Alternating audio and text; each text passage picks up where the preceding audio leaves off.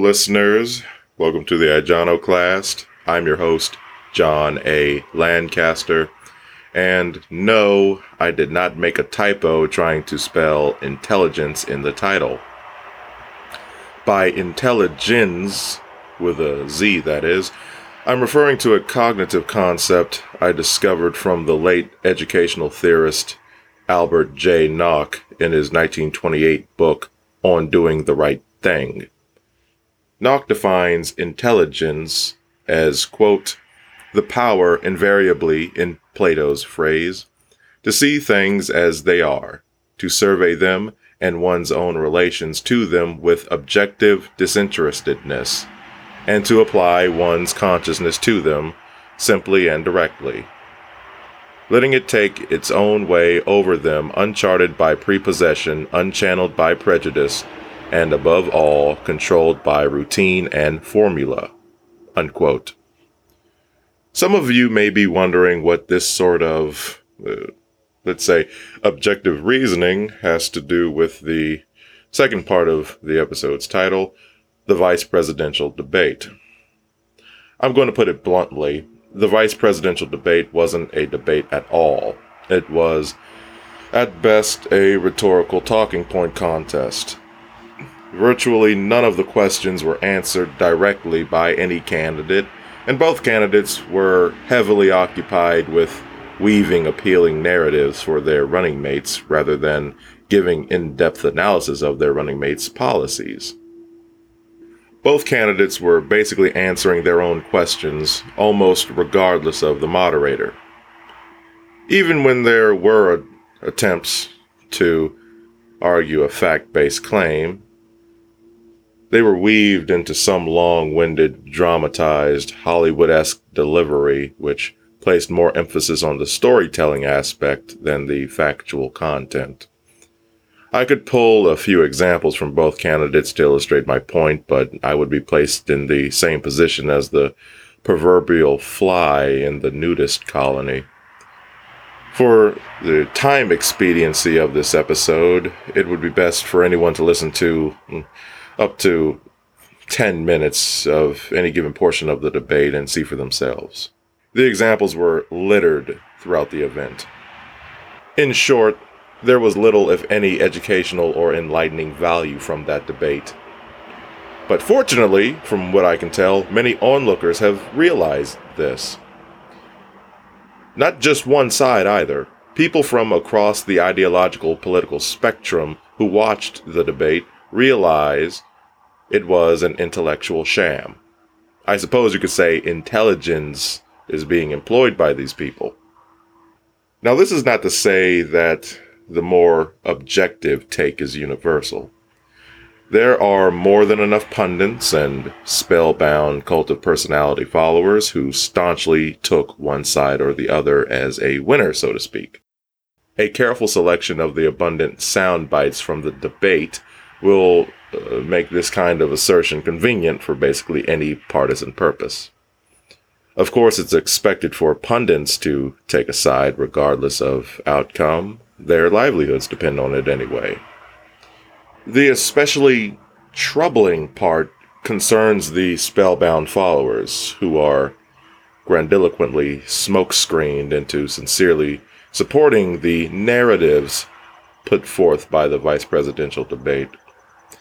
I'm specifically referencing the first portion of the debate, which was centered around the coronavirus and steps to mitigate the resultant economic damage and public health crisis. While the topic was talked about extensively, the economic downturn's origins and causes were masked by everyone involved in the debate. Everyone involved focused on the damaged economy exclusively in the present tense and tried to route it solely to Trump's decision making. Furthermore, it was passively assumed that the lockdowns were a suitable solution for moving forward. This is where Intelligenz, as I mentioned before, becomes crucial. Blanketly accepting these implications regarding COVID 19 will lead one onto false pretenses.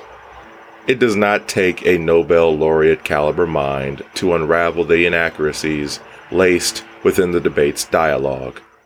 What it does take is an unbridled, unbiased, critical, and honest look into the development of this year's events in order to get an accurate representation of the current state of affairs.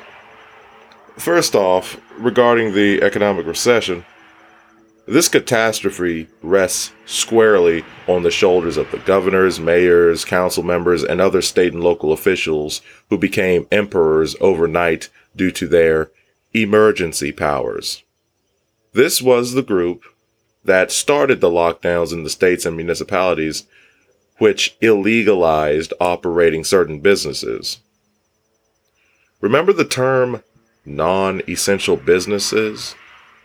The state and local governments, not Trump or any federal entity, closed down the non essential dubbed businesses indefinitely. Conservative estimates number the amount of permanent closures at around 60 to 80,000. Remember the names Karl Manke and Shelley Luther? The barbershop owner and the salon owner who bucked their community's shutdown orders just five months ago? Luther, of Dallas, Texas, was sentenced to jail and had a $7,000 fine levied against her for opening her salon in defiance of shelter in place orders. It was the state of Texas and her respective county that ordered her to close in the first place. Michigan Governor Gretchen Whitmer saw to it that Manke's barber license was suspended, which came after she failed to have his business shut down via court order. These are just prominent examples that made national news, but they are representative of the predicaments that small business owners across the country faced at the hands of their local officials. Mind you, only six states were not subjected to a lockdown, even though that doesn't mean those states were shielded from the ripple effect of the national recession, it shows you how prevalent those forced business closures were. Those forced business closures, which put people out of work and ran people out of business. Those forced business closures that relegated people to waiting in long lines for food donations because they couldn't afford to feed themselves or their families. Those forced business closures that led to huge increases in welfare applications. Remember? Before the George Floyd incident, that was all the news talked about. For months, the state and local level bureaucrats and politicians wreaked that havoc on the economy. Big box stores weren't spared from the restrictions either.